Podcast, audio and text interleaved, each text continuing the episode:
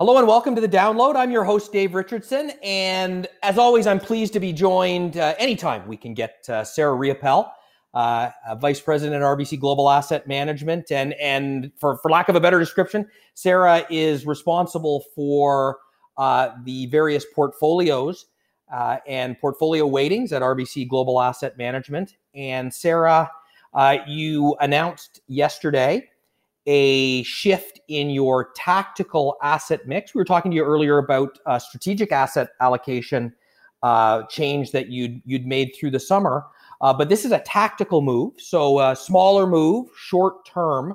Uh, what move did you make, and uh, what was the thinking behind the move you're making at this time?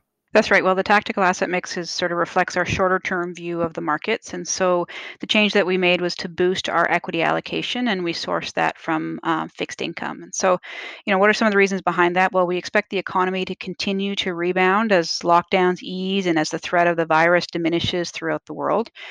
Although growth will likely slow from the initial stage that we saw as the recovery began, we think that a gradual improvement in economic activity should be supportive of further corporate profit growth, which is supportive of equities. You know, there are a number of risks that could challenge our base case. Some of these include um, renewed virus outbreaks, US China trade tensions, and uncertainty around the upcoming US presidential election. So, obviously, things that, that, that we need to watch closely.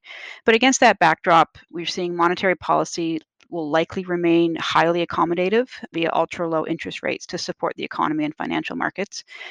And with that backdrop, we expect sovereign bonds to deliver mid single digit to slightly negative total returns uh, in, in that type of environment. And at these low levels of yield, sovereign bonds offer less of a cushion and a balanced portfolio against a deterioration in the outlook if we do see some of those risks come about. So as a result, we're lowering our bond weight further to, to reflect this sort of you know, low total return expectations for fixed income. Um, on the flip side, talking about equities, the strong rally in global equities that began in March has extended through the summer.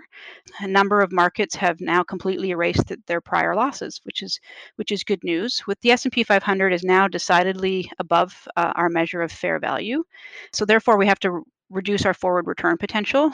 Most markets outside the US, though, remain attractively valued according to our models. And so, in the aggregate, global equities we, we think are reasonably valued. Profits are down significantly due to the pandemic, but the loss of earnings will not have a lasting impact on markets because we think that earnings can, can rebound quickly. And a- analysts actually expect profits to reclaim their pre COVID levels sometime during 2021. So, you know, while we recognize that we are, do have elevated valuations and optimistic investor sentiment, that does leave the equity market vulnerable to a correction in the near term. But we were focusing on the longer term, and we believe that longer term stocks offer superior return potential versus bonds.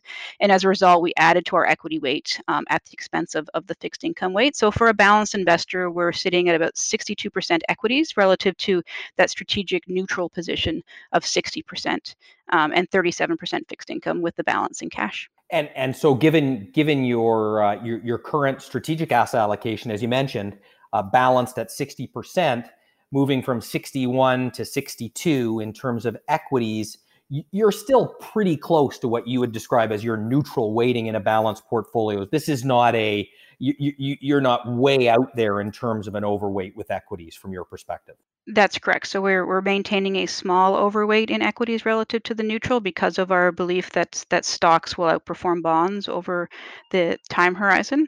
But we do not have any, you know, large scale bets on on, on equities at this time, given that that valuation risk that I mentioned. And you're you're not you're not overly concerned about making this call uh, heading into that U.S. election in the in the last two months uh, b- b- before that uh, before that ultimate decision by U.S. voters is made. Yeah, we're certainly probably going to see increased volatility in markets over the next. Um, couple of months as we head into to the US election but we're very focused on long-term prospects for stocks and profits and valuations and and that's what that asset mix is based on so expect uh, near-term volatility but are, are positive on the long-term prospects and, and again, you've always got to keep it in the context of what is your your, your sort of benchmark weighting, uh, your neutral weighting in a, in a balanced portfolio at 60 going to 62.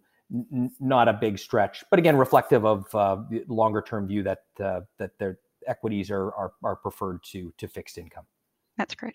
Well, Sarah, thanks uh, thanks for uh, for explaining that uh, that decision. They're always important decisions and we uh, we love to share them with investors to uh, to help frame the decisions they're making in their own portfolio.